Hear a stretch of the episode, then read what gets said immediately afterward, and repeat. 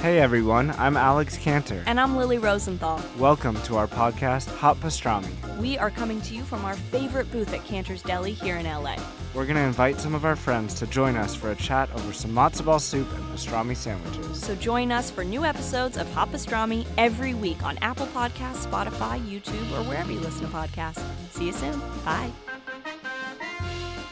Hey, this is Cleveland Brown, and you're listening to the About Last Night podcast.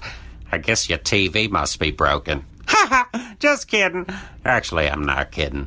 You're bored. Hey, Adam, what are you thankful for? I'll tell you, Brad, and I appreciate you asking. My mom's cooking, clean balls, and having clean balls while I eat my mom's cooking. And you know who did that to me? Manscaped. Thank you to Manscaped for supporting the About Last Night podcast. If you don't know who they are, your balls must not be well kept. Manscaped is number one in men's below the belt grooming, wink, wink, the balls, with the right tools for the right job. And if you want to have clean, perfect balls, Go right now to manscaped.com and put in the promo code ALN to get 20% off your order, free shipping, and a free travel bag. What's that promo code, Brad? That promo code is ALN. At manscaped.com for 20% off, free shipping, and a free travel bag. And now, enjoy the episode.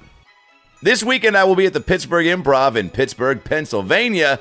Do you live in Pittsburgh? Do you live nearby? Come out and see me this Thursday through Saturday. Uh, tickets at adamraycomedy.com or improv.com. Pittsburgh Improv, August 8th through the 10th. First time there. Cannot wait. Um, and then next weekend, August 17th, I'll be in Monterey with Adam Carolla doing Adam Carolla is Unprepared. Tickets at adamraycomedy.com. And then August 22nd through the 25th, I'm at Rooster Tea Feathers in Sunnyvale, California. Tickets at adamraycomedy.com. Com. This weekend, Brad Williams is going to be in Las Vegas, baby, uh, at the Jimmy Kimmel Comedy Club, a new club in Vegas, August um, 8th through the 11th. Go see Brad. Jimmy Kimmel's Comedy Club. Tickets at bradwilliamscomedy.com. Today's episode is a beast of an episode. We're talking legend status. Been at the comedy store since 1976. Guest hosted The Tonight Show uh, more than anyone in the history of The Tonight Show. Um, was a part, uh, an integral part of the uh, creation and founding of the comedy store uh, on Sunset Boulevard. Um, just a legend in his own right. Articles syndicated all over the New York Times. Hosts a weekly show um, on Facebook and YouTube. Uh, the Argus Hamilton show, uh, which you got to check out. He's at every big Comic Con, and it's a, a blast. Brad and I have done it, and uh, and he's here today making his ALN debut. The one and only Argus Hamilton makes his podcast Loft debut here in Los Angeles, and we talked everything comedy store, uh, the, the early days of Robin Williams, Jim Carrey. Um, the, the transition that the comedy store has gone through, uh, how the names on the wall got created, his relationship with Mitzi, Johnny Carson. We covered it all. This episode is truly one of my faves, and if you're a comedy junkie, you're going to love it. So follow Argus on Twitter and Instagram at Argus Hamilton, me at Adam Ray Comedy, Brad at Funny Brad on Twitter, at Brad Williams Comic on Instagram, um, at ALN Podcast on Instagram and Twitter, AdamRayComedy.com for all my tour dates, BradWilliamsComedy.com for his tour dates. Read the Room, my album is still out on iTunes and Spotify. Go get it, listen to it, love it, and then come to my shows and hear the new shit, baby.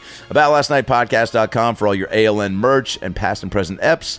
And uh, shopAdamRay.com for all the Adam Ray merch. Shira season three has dropped on Netflix, so go check that out. DreamWorks is Shira. I voice Swiftwind, the talking horse. That's on Netflix, streaming now, and uh, and a lot more exciting stuff uh, coming up, and some killer guests that we have confirmed. Holy shit! Um, Chris Jericho, um, Gary Payton, Seattle Supersonic legend. Uh, Stamos is finally happening, so get excited for that.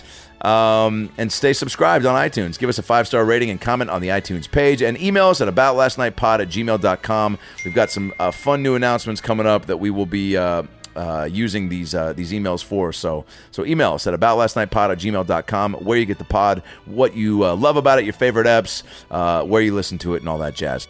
Now that we got the tour dates, Twitter handles, and merch info out of the way, sit back, relax, and enjoy a brand new episode of the About Last Night podcast with the one and only Argus Hamilton. Well, the weekend's over and it's time to chat about it. It's time to chat about it. Got a midget and a juice, so why don't you sit down? And so why don't you sit down? listen to our dope podcast. Whether lunch, dinner, or breakfast, Brad Williams and Adam Ray are here for you any time of day. So come come over and treat yourself right. It's about last night.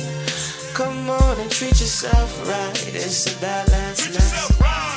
Oh, come on and treat yourself right. It's about last night. So come on and treat yourself right. It's about last night. Bill Hicks used to call time to uh, pull the ripcord and parachute safely to Dick Joke Island. Isn't that great? That's so appropriate and so good. Yeah, there's tricks you can do to get him back. Like, but if you're Stephen Wright and you go, "I once spilled spot remover on my dog. I haven't found him in weeks." Like, if that doesn't hit, I mean, it's a great joke, but it, like, if that doesn't hit, what, what do you do? You just got to go, "All right," and then go on to the next one. Boston comics were furious that he c- they felt he cut in line when Yeah. he flew out to L.A. early and started doing the Tonight Show. Yeah. because they felt like he was like third or fourth in line at that big club in Boston. Oh yeah, and like the what was it? The ding ho or no, ding ho? What was the? But what you was know, the big- Lenny Clark Yeah. was the big MC. Right, he's the uh, guy. the guy who did the fireman show. Uh, fireman show. Oh, Leary. yeah, Dennis Leary. Yeah, you know, yeah. you- All these guys were, and uh, a couple of Irish comics were just and Kevin Oh, Mooney. Mooney. Yeah, yeah, These yeah. guys were way ahead of him in the pecking order in Boston, and he just came out and took. Well, and that's LA the by thing, storm. and that's the thing that always confuses me, and I'm I, I've definitely fallen into this trap before.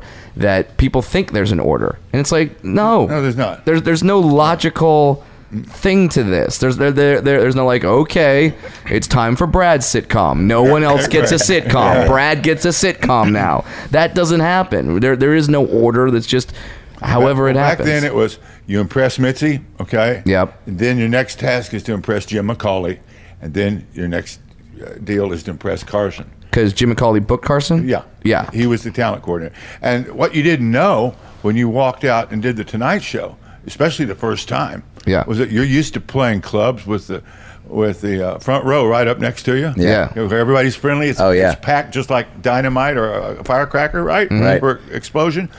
And the NBC studios had been built in 1953 and 54 to try to lure Jack Benny, Red Skelton, and all Sid Caesar, all these great sketch comics from CBS over to NBC. Sid Caesar show show of shows. And so what they did was they made Yeah. these huge studios sketch comedy friendly. And you would Ah. have 400 seats, and you have the cameras in between the seats and you. And so you would have 40 feet between you and the front row. Wow. So who you play to. three huge RCA cameras. yeah, yeah, yeah. And so it takes you one joke to figure out. The studio audience is watching the camera, the, mono, uh, the uh, monitors, just like they're sitting at home. Yeah. They're So not what- watching you. They're not. They're, watching the monitors. Okay, they're all watching the monitors. Yeah. So what you do is you got three cameras, one, two, and three, and you go for the three, three setup joke. You go premise to that camera, setup to that camera, punchline to the middle camera, and they explode. Wow. And And, that- that, I've literally never I've heard probably hundreds if not thousands of people talk about their experiences on the Tonight Show. I've never heard one person describe it that way. Yeah. That's, that, that's how it was, and you Yeah. instinctively reacted and, and and did the right thing. Yeah. Yeah. because because none of us, at least since uh, in '76 and '77, That's when you whole- started, our right? whole cadre of, of comics at Westwood, when Yeah. we were traveling between Westwood and the Sunset Store, Yeah. we would sometimes stop off at Beverly Hills discos and get up on stage and perform for twenty five dollars. Okay, and these discos were death traps because you had uh, a. The, the curse of all our business, the dance floor between Yeah. you and the Yeah. front Yeah, row. yeah. And then you had thick carpets, jealous Persians, and their Anglo girlfriends Who know, thought you who- were funny. who were thought you were funny. And then the boyfriends are like, glaring that- at you. yeah, that's not And then- good. And then behind them, they're the backgammon players telling you to hold it down. and you know you're you know you're bombing when you can hear the dice roll. Oh, It's not a good that's- sign. Yeah. But it's twenty five dollars, boy. It's $25. That's, that's a lid. yeah. Wow. I, I, I was having this conversation with another comedian the other day because we did we did two shows and then we heard about an open mic that was going until like one o'clock in the morning. Yeah. So we went, oh well, let's go do the open mic. And as we're walking there, we're like, we are sick fuckers. You know that? like, we just did two sold out shows in Columbus, Ohio. Yeah. And it was great, packed audiences, 450 people. And now we're like, ooh, is there a bagel shop that's got like 15 people that we can go talk to? Let's go do that. Like, Yeah, but we're that's how you sick. know we're you're, sick. You're a true comic at that point, right? Yeah. Yeah. I mean, how many? Uh, If you, I don't know if you've ever been a cocaine addict, but you just described it. it's you know what? It, it's funny you That's say like that. you're looking for little white speckles on the floor Yeah. at six in the morning. Do I do I find a little more, or go to 7-Eleven now that the liquor's open? yeah, it's funny. It's funny you said that. Uh, I started a rumor when I was in high school that all dwarves are addicted to cocaine. Oh, really? Uh, I, I I did that because I found out that like I well I kind of discovered that dwarves don't have any real stereotypes. All our stereotypes are like we live in a tree, we make cookies, Yeah. we make chocolate. You know, so uh, sorry, Adam, that's not real. Uh, but- is there a Santa Claus? Yeah. Are my parents getting back together? But uh, so Nothing's real. I started a rumor that dwarves are addicted to cocaine. So when I ran for class president, because and, and the only reason why I did is because you you could do a sketch. I didn't want to run the school. I just Right. wanted to do a sketch for the entire school.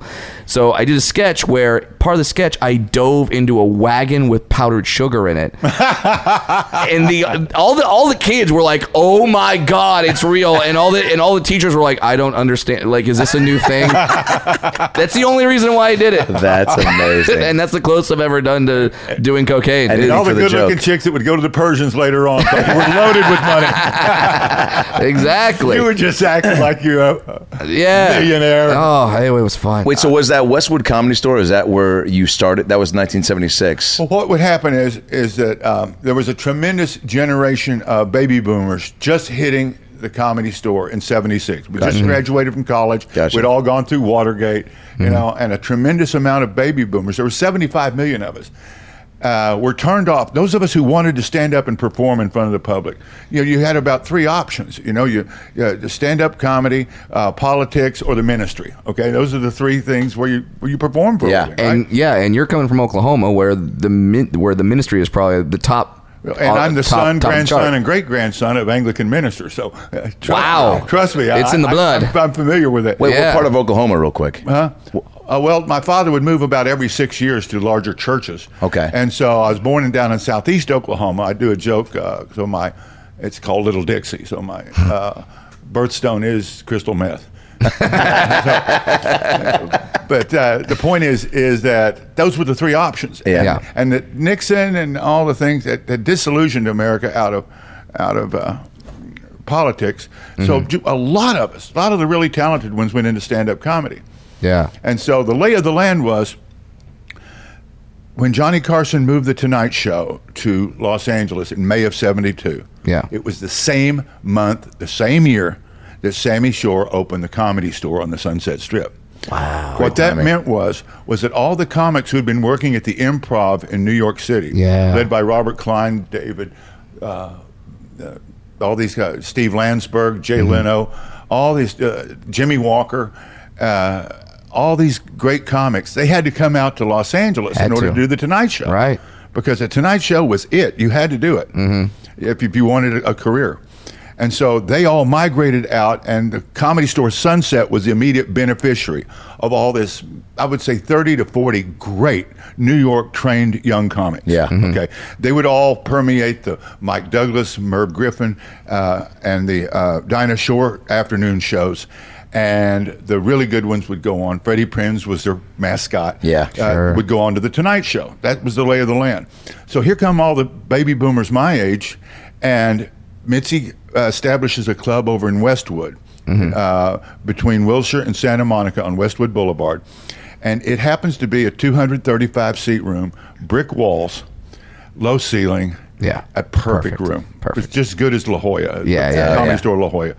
And so what Mitzi does is she uses that, she thinks, as her AAA farm club, Mm-hmm. where she's going to, she, she you, you make regular and she sends you over to Westwood. Right. And suddenly Westwood becomes what Elaine Boozer called Argus's Treehouse.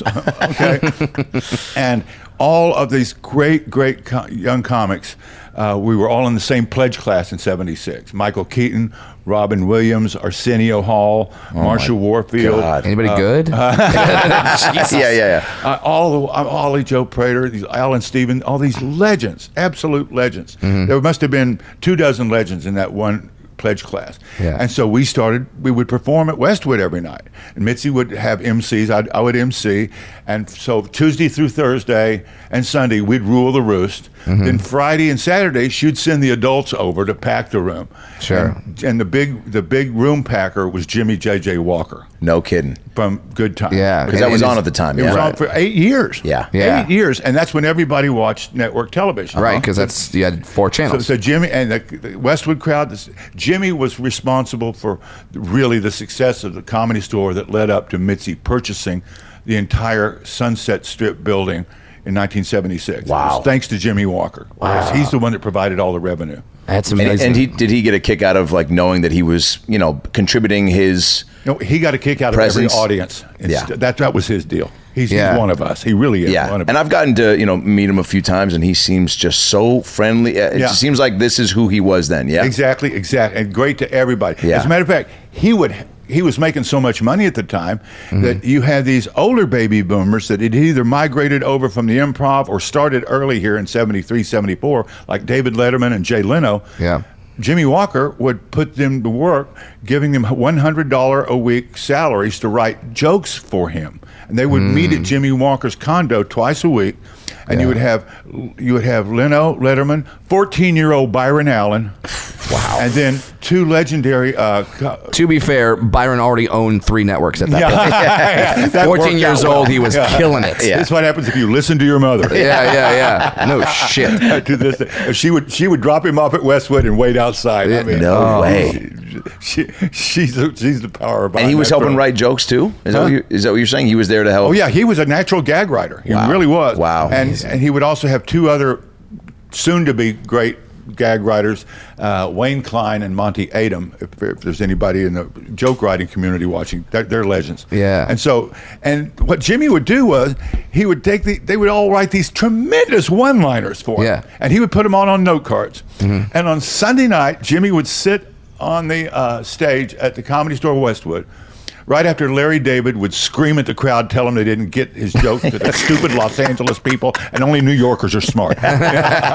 Which killed every time. Or Yeah, or- There'd be this embarrassed silence, and I'd walk up on Yeah. stage. What would you act say? like- I would act like it never happened. yeah yeah kill it. And then, but now that the guy you've all come to see, the star Mm-hmm. of Good Time, Jimmy Walker, and he would go, yay! And he would sit. This is only on Sunday night. He would sit on this bar stool and he would read these jokes at Leno, Letterman, Wayne Klein, Byron Allen, Monty Adam. Boom, boom, boom, boom. Just murder, and throw them over his shoulder. And that's the last time he would ever do them. Get the, The fuck last out time of here. he threw away six hours of material a year, just sitting up there having a good time with the audience. I would be shit. like if I was a comic back then, I would like be behind him with a catcher's mitt. Yeah. Yeah. Just like be like, Yeah. come on. I, I, gotta get- I- I- I gotta get a good new That's a great seven. idea because there's a curtain up there. You reach out. Yeah. Oh, sweet Jimmy lord. say- why did he do that he just was that a uh, He, no, he was generous. He loved having those guys around. They probably made him sharper and funnier just Right. hanging with Sure. him. But he loved hanging with them.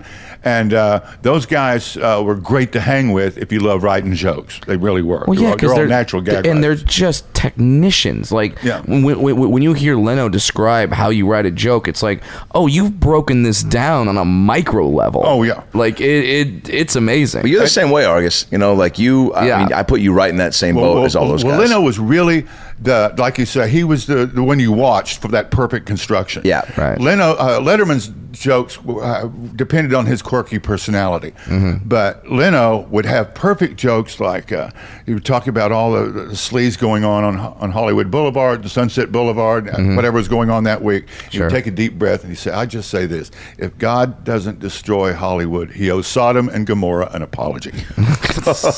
Man, the roof would just come down. There's Yeah. the perfect joke on Hollywood. Yeah. and it's a perfect joke and and here's how I always describe the perfect joke: is what word do you take out? What word do you add in? Nothing. Nothing. Nothing. So you could it's shave done. it. Yeah. Yeah. It's done. Yeah. And and and to and to back up what Adam already said, like you're that guy where where I mean you, your your joke column, you're writing uh, daily material, like you're your you're Twitter, doing Facebook post. You don't waste words. I feel like I don't Uh, know where you ju- got just that. adding one out front that Jeffrey Epstein is now on suicide watch, which means he sleeps with one eye open. oh my god! Yeah, Hillary's not allowed to visit. How often? How do you? I, I just brought him a, a- you know, some wine that Vladimir Putin gave me the recipe for. it's it, like do you have a do you have a process do you have a do you have a thing where you go like okay i i have You a, read the news uh, yeah first? i have a bowl i have a bowl of kicks i read the news and i write jokes like like what's Yeah. your thing in the morning What you do is uh, you you look at the news item and you and you, you're trained you're trained. There's about five different ways you can attack any Yeah. news item, and uh, whatever you think is funny is what is what you ought to go with. Okay. Okay. Trust your You know, instincts. I, I learned something in my last monologue uh, on Tuesday, Hmm. and that is that if I don't believe in the in the let's say the politics behind a joke, Sure.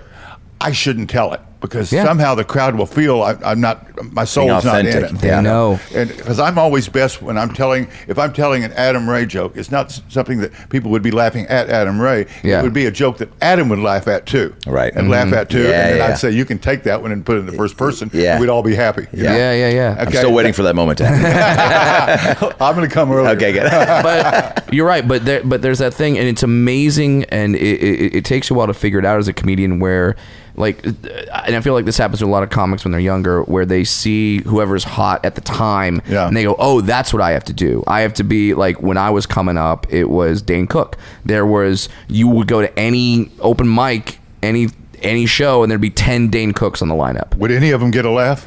no, because that's was not Dane- who they're doing they Dane are. Cook. Yeah, exactly. That's funny. Yeah, like Dane. That, that that's Dane stuff. It Yeah. works for him. Yeah. So like, you have to find out what works for you, and like you say, if you don't believe it's funny, don't don't say it 'cause it Yeah. because the audience will know. Uh, but but what I went I went one step further. If I don't believe in the thought behind the premise, if I'm just doing it because it's a clever joke, don't Right. do it. Don't do Hmm. Right. it. You have to believe in in the attitude behind the joke. Yeah, i- if, if, if- if you're like, oh, I have a I have this really good anti-gun joke, but you're a Yeah, pro-gun guy, yeah. it's gonna come out. Yeah, they're gonna if know. If I were to do an anti-cocaine joke, people would go, "All right, this is us." This isn't you. Come on, Yeah. come on."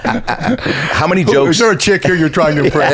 That's it. Who are you lying to, Argus? Have you? Uh, d- so, do you ever? Is there a, a, a certain amount of like? Do you have a joke quota that you want to fill in a day, or do you really like? When do you feel like you've had a good writing day? Uh, I have. Uh, I'm obliged by the newspapers I write Yep. for to write 13 jokes a day. Gotcha. And they're When did all that three- start? They're all three sentence jokes. Three sentences. Okay. You've been doing that for how long? Uh, started Daily Oklahoman in 1991. Wow. Because when, see, I was I was sort of groomed. Everybody in the 80s when I was doing all the Tonight Show shots, Mm-hmm. they said, "Well, Argus is like Johnny's son." Okay.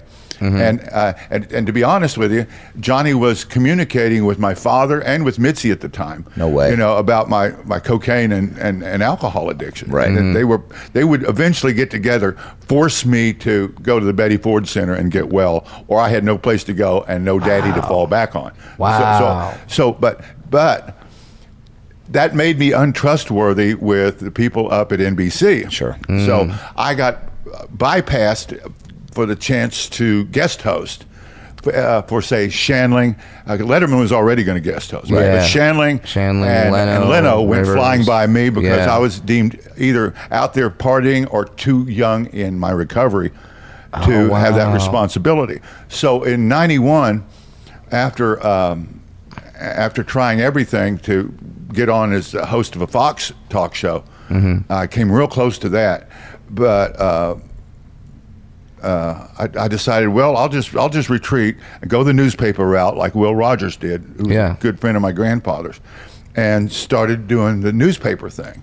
Yeah. and that came along with the Persian Gulf War and all this stuff, and suddenly I was Material. hot again with uh, with the reporters because the reporters, print reporters, were always really good to me. Yeah. Oh, really? And that and, and like and your column got to be syndicated like Yeah, everywhere. Constantine, okay, And uh, Paul, everywhere. Mm-hmm. the, the big deal that, uh, that that millennials wouldn't understand right now is that there was a, a great radio host that was bigger than Rush Limbaugh at the time, Mm-hmm. who had a five minute or ten minute uh, news commentary that was syndicated all over the country called named Paul Harvey. Okay. And Paul Harvey had, was on the radio for 40 years. He was like Jesus on the radio. Hmm. Uh, and he lived until like the age 97 or something. But he was a factor on radio up until about the year 2000. And for eight years, Harvey would quote one of my jokes every day because my Wow. assistant would fax him the 13 jokes. Yeah. And, and so everybody knew me. Yeah. But, uh, I was just I was on TV hiatus because the the the t- young TV executives my age in the '90s thought I had already passed my sell by date as far Okay. as getting uh, becoming a host. Or I, uh, after my first Tonight Show shot in '80, it was so huge. Uh, that and the next five coming through in the next year and a half, I was offered 36 sitcoms and Yeah. turned, turned them all down. I read that somewhere, and, I, Yeah. and I was like, Wha- "There's no way that's way. I- true." I, was not going to be known. It was because it was because I was partying with Robin Williams, and he was miserable at being known as Mork. Okay. Yeah. And Jimmy Walker hated being called JJ. Yeah, and- So I said, I don't want to be known by my sitcom character name the rest of my life. I want to host a talk show and do stand up anyway. Yeah. I'll stick to the comedy store. Wow. Not knowing Yeah. what a survival uh, compass I had inside me Yeah. because 25 years later, all my peers, they've gone through their sitcoms, they've gone through their fortunes, uh, the kids' private school tuition, taxes, Divorces. accounting, divorce settlements, uh, you know, all this stuff. Yeah. And they are spent cartridges. All Gotta- right, gotta And they- do it again. And they're showing up at the comedy store, and there's no room at the inn. Yeah. Wow. Okay. yeah, because of all the people that have now come up and taken their place. But and it, it- it's always amazing to me because you look at like the Comedy Store Instagram, and it's almost every post of that of of that of that lineup will have someone go like because it'll, it'll have uh, you know Sebastian, Joe Rogan, Al- Ali Wong, Liza, just all these big stars, and then and then it'll have Argus, and some people will comment like, "Who's this Argus Hamilton guy?" And then other people comment like, "No, you have to go see." it." Oh, like, that's nice to They'll know. Oh, yeah. fight with them, be like, "No, you Yeah. have to How see dare you. Argus." Well, the comedy store social media maven Emma Lee is right here, and Yep. she's responsible for getting so much of Yeah, this you're going. crushing it. And she's a terrific young comic herself. Oh, yeah. And she's from Canada, but she's the one that, that, that gets us out there. And and, and, and then, it's- then, then instrumental. you then you've seen it. You you you've seen Or- the yeah. comments. They're, they're, they're like, "Who's this Argus guy going on before Rogan?" Everyone's like, "No, fucking show up early, yeah. see Argus." And This is why Rogan's here. and that's you your spot. But but but uh, guys, guys at, at yours and Adams level, and, Mm-hmm. and all the way up to Rogan, you you, you younger Gen Xers, okay, Mm-hmm. have really really this is your time. I mean, Yeah. you, you guys, and this is the time you're going to be filling uh, theaters, and. Uh, and, and I just advise all of you to not leave the comedy store. Yeah, I was going to say, what do you? I mean, obviously, the comedy store has gone through and evolved in these like chapters of its um, existence, but like in it's it's it's so incredible that you've gotten to be a part of it from all stages Uh-huh. and. I mean, to me, there's no better time than now. But then, uh, but that only is to say after the time when you were there and it truly was in its origins. I feel like that Yeah, will like never. the there will no Sam time will Kinison ever years, like, compare to that's that. No, and- crazy. and you can argue that the talent now in in its own right is comparable to the talent that started but it's like to me it's like none of it exists without that original group Mm-hmm. and that time and what was happening and um, how much of of that do you think about when you even just walk through the halls of the store now What what I think about when I walk through is it, it has a lot to do with the transitioning you're talking about because it, it was so much more organized before the TV show Make Me Laugh started in 1978. This is so important for comedy fans to know. You can Google this stuff, but uh, there was a very strict hierarchy in stand-up comedy. You impress Mitzi or Bud Friedman over at the Improv. Yep. mostly Mitzi though. Then Jim McCauley, the Tonight Show guy, greenlights you. Then Carson, and what you have to remember is the entire industry every Mm-hmm. night, or at least Tuesday, Wednesdays, and Thursdays, watch Johnny. Yeah. Okay. Every agent, manager, uh, studio executive watched Johnny. Mm-hmm. And if you're a brand new comic, and it, it- it's like a virgin coming out, getting off the bus in, in L.A. yeah, yeah, yeah. all right, Oh, let's get her. fresh meat. and Yep. you go out on that stage and you kill that Tonight Show crowd. The whole town descends on you. Yeah. That morning, I wore a white suit on my first Tonight Show shot. Yeah. And just brought down the house. And Johnny didn't just invite me over; he walked over and shook my hand and stood there, jeez. stood there with me, and, and the, the crowd went nuts. Because that was a big deal if he came Yeah, over to you, oh, yeah, man. or you went to him. Yeah. Yeah. And so that night, uh, all my, my, my buddies at the comedy store, my peers like Mike Binder, Alan Steven, uh, Robin, um uh, Mitchell Walters, Biff Mm-hmm. Maynard, Tim Thomerson, we all went over to Mitzi's house to, to celebrate. Okay. Yeah. And celebrate we did. Yeah. Okay? and by 6.30 in the morning. How'd you celebrate? Seven, yeah. 7.30 in the morning. Yeah, we're out of blow. He's out of, of liquor. That means it's time to go home. Yeah, yeah, yeah. It's seven thirty in the Yeah, morning. yeah. and And this so- is like before cell phones. So when people are getting a hold of you, it's No, no getting a hold of you. Yeah. So Mitzi's up on North Doheny, you know, a steep three blocks above Sunset, above Right. Gil Turner's lo- Gil Turner's lic- liquor store, and she's worn out. So I said, I'll just walk home, you know, to West Hollywood. I'm Sure. I'm halfway down the hill from Tower Records on Palm. Oh, yeah. Above Santa Monica, below Sunset.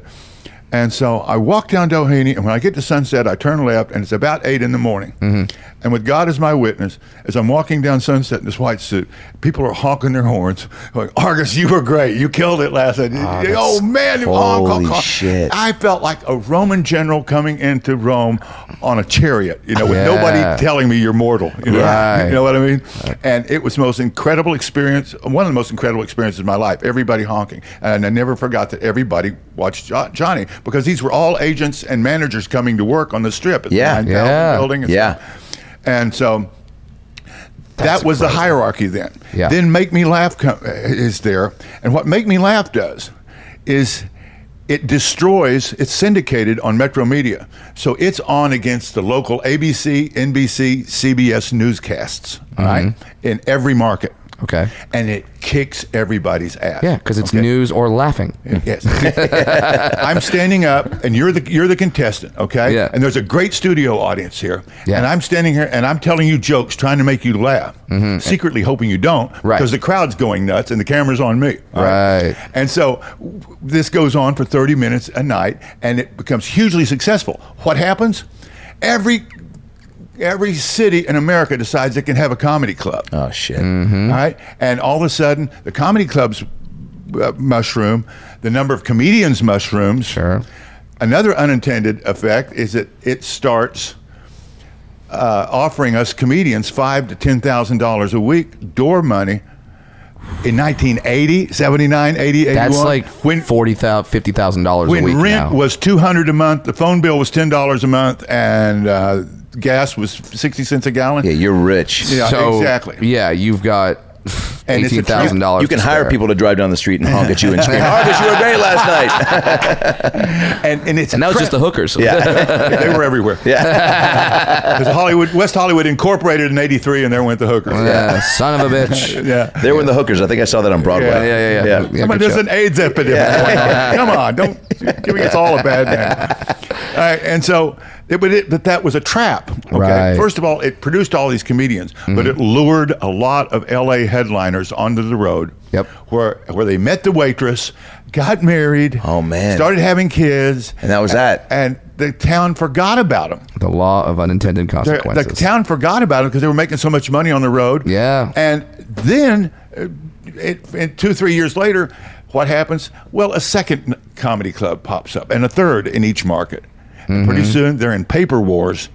Yep. And the amount of income goes down. These guys are stranded out there on the road. 'Cause now they're the getting baby free boomers in tickets. the late Yep. 80s stopped. They, they finally settled down by 1990. They stopped going out. They, they go to their, their homes and their churches and their real lives, leaving clubs to the uh, to the mercy of this little Gen X generation you have that was only 35 million people. And there was a 10 year depression in the club business because all you guys did was uh, go to uh, uh, Viper rooms and, and die in the parking lot. yeah.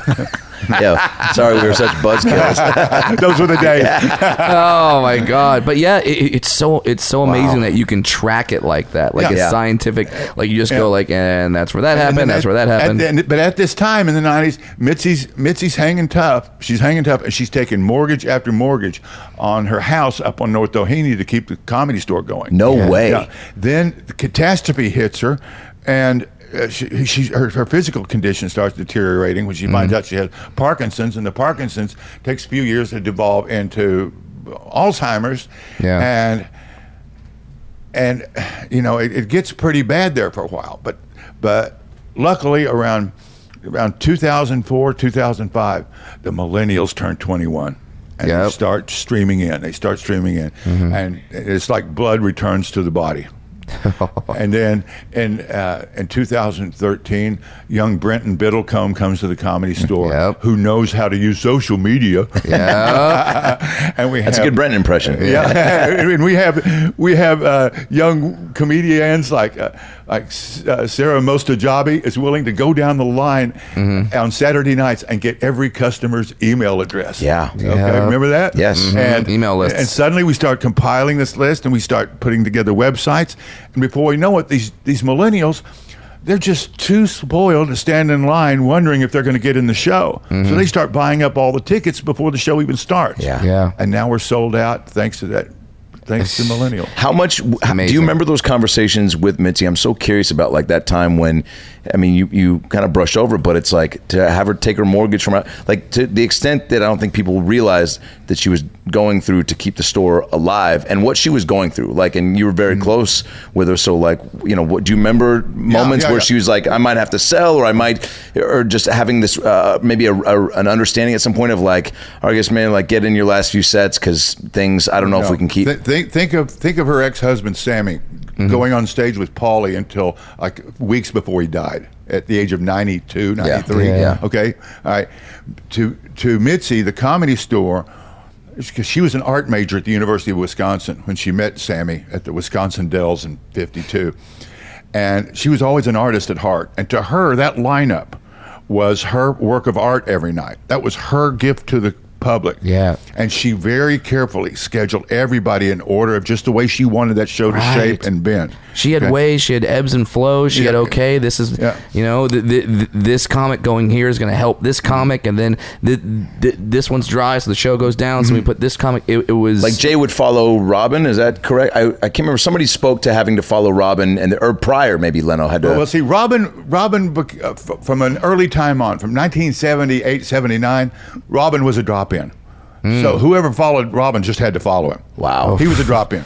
Because he Good couldn't, luck. you couldn't schedule him, or, Yeah. or or it would be unfair to the either. Uh, I never understood why he wouldn't s- allow himself to be scheduled because it would have helped Mitzi. It really would. Yeah. because Richard allowed himself to be scheduled. Sure. but um, but the point is is that I just wanted to add is Yeah. that there were a lot of more musical comedy acts back in that era. Sure. Mhm.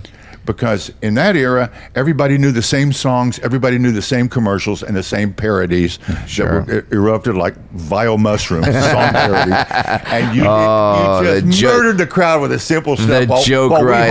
we hardworking monologists sat there Yes. and seethed. oh yeah. we hate like Oh. and it, it, it- it's so funny because i like we're all friends with guitar comics Yeah. it's fine there it, it, it it's a talent in itself but there but there's a part of us that goes you son of a bitch yeah. You got music Somebody to accompany else's you. lyrics, Yeah, somebody yeah, else's yeah. song. Yeah. I get all the glory. Look at my big schlong. and see that got a laugh Yeah, I got a big laugh. I actually want to close with that now. Yeah. yeah, yeah, yeah. exactly I hate that. Yeah. we always I'm do sorry about the big laugh it Yeah. just got. Wait, so so she never. Yeah. Uh, I mean, her she would pride with the sprinkle in the, lineups. the musical acts just just just so. Okay. You know, for the break you were talking about. But she, but, but you know, to speak to her, just uh, the the conviction that she had as far as like there was no plan B for the store not working. Yeah, none at she all. just was like eh, when it was in hard times. Uh, I mean, did you ever see a look in her eye that was just like, or was just was it just always like, all right, we just need to figure another way to keep this going? The hard times are a bit exaggerated now because uh, you know the, the Friday night and Saturday night. She just had a nine o'clock show Friday and nine o'clock main room, and those shows were full. Mm-hmm. They were full, Sure. and it, the hard times are perceived to be. It might be a, a an, an off tourist night or something. There might be. 20 or 30 people in the original room that, and people remember that now as five or six you know but, but but she was struggling Yeah. she was struggling, and she, her consciousness went just about up to 2007 and 8, and I talked her into uh, co- into uh, cooperating with both William Needle Cedar, I'm dying up here, and Richard Zoglin, who the Time magazine writer who wrote the other book about Yeah. the comedy store, Yeah. and she made it through those lengthy interviews for really good biographies of the comedy store. If, if anybody wants to, So to great. enjoy them, Oh, yeah. But the but the one person I haven't mentioned that I'd feel like I screwed up if I didn't was Richard. Okay. Yeah. Uh, Richard Pryor. Wh- there- What people cannot cannot fathom right now. I don't know if there's a star, just a period of a star, not just comedy star, on the level of Richard Pryor with the Yeah. baby boom. Yeah. Every generation of, of comedy fans has its naughty uncle. okay? Richard Pryor was was 10 to 12 to 14 years older than baby boomers, okay? Yeah. But he was our Pied Piper. Yeah. Okay? Uh, w- when, when he would fade, Rodney Dangerfield would take his place as our naughty uncle. Okay? Mm-hmm. I'm trying to be the naughty uncle to the to the. millennials. Yeah, I'm, I'm yeah. pretty good at. Yeah, it you're very good. Yeah. yeah, and because I, I, I tell them just how to have enough fun, all the fun you can have just before rehab. Yeah. All right? But anyway, but I noticed that, and and Richard, uh, he he had some film success, signed a forty million dollar deal with Columbia for, for like five movies. Yeah. and and just before his uh, his accident in nineteen eighty, and you can't imagine the excitement on the Sunset Strip when he would decide to put together his next album. And what would happen is Mitzi would have a regular show from eight o'clock to ten. Yeah. Then empty the room. Yeah. And there would be a line outside. This is the original room. Okay. Coming into the original room, and Johnny Witherspoon, Yep. Letterman's good buddy, Mm-hmm. and godfather to his son, was the head doorman along with Harris Pete, and they would make hundreds of dollars a night with the best seats, seating Oh, people yeah, yeah, for yeah. Richard. And Richard, the thing for comedians to understand is that Richard would stand up there, refuse to do any old material Yeah. Wow. and would just build, just build every single night uh, while somebody was tape recording him, and he would just like a jokesmith, wordsmith, and he would turn each thought into a story, and he beca- he reminded me of so much of Samuel Clemens. I tried to get him to name his last album Dark Twain. Okay, You know. Samuel Clemens is Mark Yeah. Twain's real name. For Yeah. those who don't know. Yeah, and uh, and then uh, one night I'm, I'm up at Mitzi's, and uh, we got a call. That, that- that Richard was at uh, at the hospital in Reseda, Mm-hmm. and uh, and and we we was mo- motored over there real fast, and Jim Brown beat us there, and it was the three of us. Well, he's the And that's football when- player. He's the greatest yeah. running back of all time. I would Yeah. hope he would beat you there. Yeah.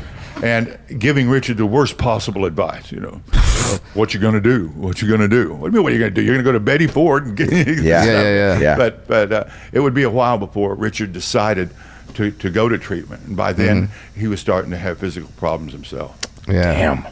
But there, no one commanded and, and just absolutely had superstar status. Well, and I was gonna that's- say because we've got some crushes now, but you still just nobody. It was a different time, but I mean, you just uh, it's- It was the way you looked at him. It was Yeah. the way- Yeah. because he he had he had his he was denied the lead role in um, in uh, Blazing Saddles because he was That's right. considered unreliable because same reason I was. Right. But this is 1973, 74 unreliable. Sure. Sure. So Mel Brooks put him to work on the writing staff. Yeah. To put it together, and he was one of the writers. And they would keep a shoebox full of cocaine on the big conference table and just write these jokes all day that you still laugh at. Wow. Okay. And but but Pryor came out of that with his great breakout album, That Nigger's Crazy. Mm-hmm. Yeah. Okay. Every By the way, that's the name of the album, people. yeah, yeah. That, I mean, that, So Argus is saying it, but it's the name of the, The name album. of the I don't album. like. I don't know Richard how and else his, to and do his it. mentor Paul Mooney were my Yeah. mentors. Yeah. And, Wow. And they would im- they would deploy the N word like a stiletto every night on us. They were, they were just brilliant. Perfect at it, with it, Just yeah. perfect with it. And uh, you c- you can't say Richard without Paul Mooney. oh c- yeah, yeah. Because Richard Come had on. cracked up on stage in 1971 in Las Vegas, Mm-hmm. doing cute little impressions, kind of like Jim Carrey would. Ha- it would happen to him 12 years later. Yeah. The cute little impressions that he just hated doing. Yeah. But he they, wanted to be but they would himself. kill every night. Yeah, so he, it's, so you know, he, he he felt a need to hated do it. Yeah. And, and so he cracked up on s- in Vegas, came back to Hollywood. Paul Mooney got a hold of him, Mm-hmm. and they and they thank goodness to Red Fox. They started writing scripts for Red Fox, and Richard started getting his feet on. Got up Mm. Yeah. at the comedy store and started being himself.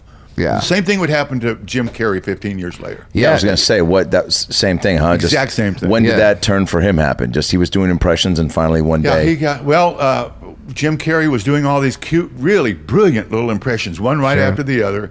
But you know, as as as boxed in as as a Stephen Wright routine, just boxed in, totally. Yeah, he in couldn't that character. He couldn't express himself. He couldn't No. do. He, he couldn't do anything off script. and he got tired of it. And Yep. one night he's up at, at Crest Hill, the, the house where I lived in, right above the comedy store that came with the purchase of the comedy store from Mitzi. So she turned it into a place where the comedians could live. And, um, and Andrew Dice Clay and Yakov Smirnoff and I lived up there. But the guys would all come up and party. And um, after I'd gotten sober, it was still used that, for that. And Sam Kennison was up with his crew and Jim Carrey partying one night, and it was Kennison, Kennison who turned Carrie around. He said, "You're hilarious. What the hell are you doing your cute little impressions for? Be yourself. Be this guy. Be this guy." Because he was funny off stage, Oh, huh? he- yeah, he was brilliant. Yeah. just brilliant. And uh, and and why do you want to be somebody else when you can strike it rich as you? You know. Mm-hmm. And and so so Jim went to Mitzi. We went to Mitzi, and Mitzi said, "I I agree with Sam." She said, "Here's what I'm going to do. I'm going to put you up every night at 11:45, right next to Damon Wayans." Jeez. Get it? You see it coming? Killer, Yeah. All right. And Killer. pretty, after about six months, they become great friends. Jim's his breakout act, and Damon uses Jim as a designated white boy on Living Color. And Wow. the career is born. Wow. And that Holy and that's shit. the That's ar- what happened. that's the architect that Mitzi was. Exactly. now, why did she want him to follow Damon?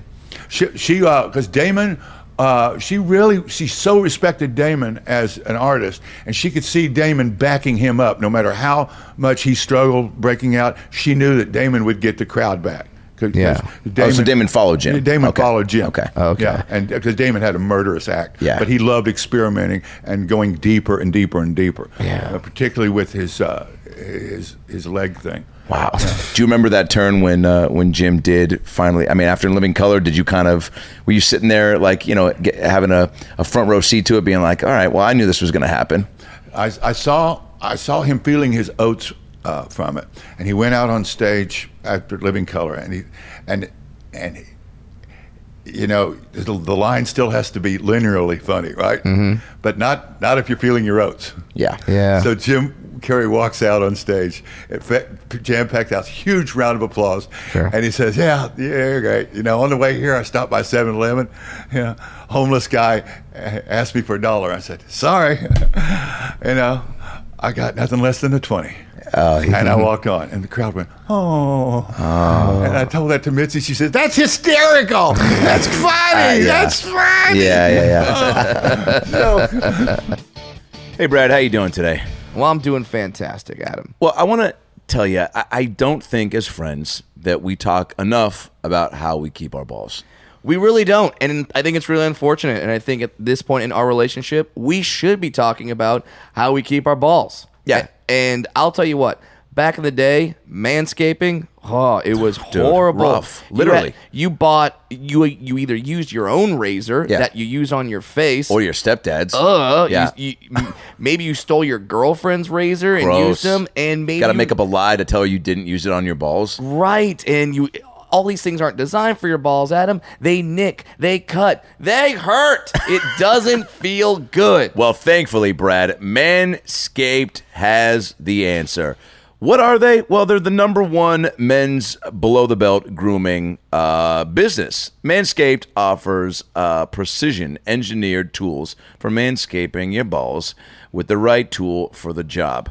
Now, a lot of people think that uh, you know using razors or the same trimmer you use for your face is the way to go, and Manscaped is here to tell you that this is not the move. Okay, um, there's so many times that we've nicked and knacked our ball sacks, like you mentioned, and uh, and it's just those days have got to be over. Manscaped, what they do, they offer amazing products like the Perfect Package 2.0 kit that features the lawnmower 2.0 with skin safe technology.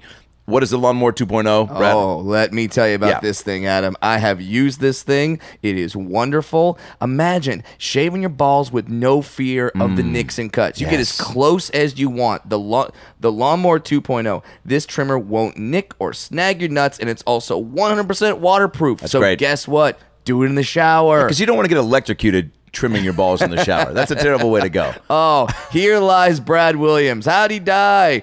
Electrocution while shaving his nuts. What were his last words? Good. Ow my balls. Ow, my balls. I don't want ow my balls to be my last words. Yeah. And they and they won't be with all these great products. And Manscaped, if you get the perfect package 2.0 kit, you even get a, a shaving mat. So if you're not doing it in the shower, you lay it down. You don't get your towels dirty. You, you know those towels that you use to Yeah. dr- dry your face. Yeah. Now you're not getting a face full of pubes. Yes. Because you used a manscaped mat. And let and let me tell you, the entire Perfect Package 2.0 kit also comes with ball deodorant. And a ball spritzing spray. Maybe you're just going in and out. You, you don't have Yeah. time to do the full thing. Get the spritz spray. You, you you spritz it on. It's water. It's aloe. It's wonderful. It's like a vacation for your balls. and because who said your balls don't want to be spritzed? M- Maybe Oprah, but look, she doesn't know what she's talking about. She may have good soups and good, good and good specials, but she doesn't know about balls. But Manscaped does. Get twenty percent off the Perfect Package 2.0 kit, uh, free shipping, and a free travel bag with the code ALN at manscaped.com.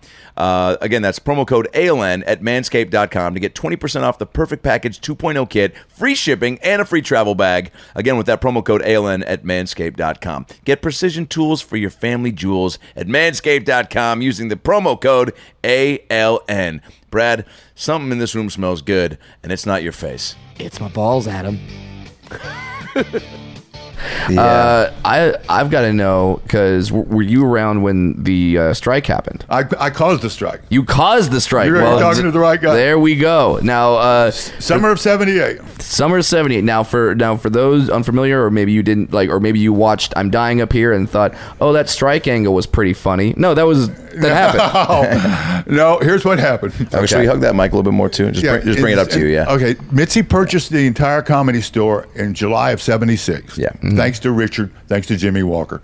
She was able to get this uh, balloon loan from I, God knows who, Ah, but uh, mm-hmm. she got uh, she bought the famous Ciro's nightclub building with Right. all three showrooms in it.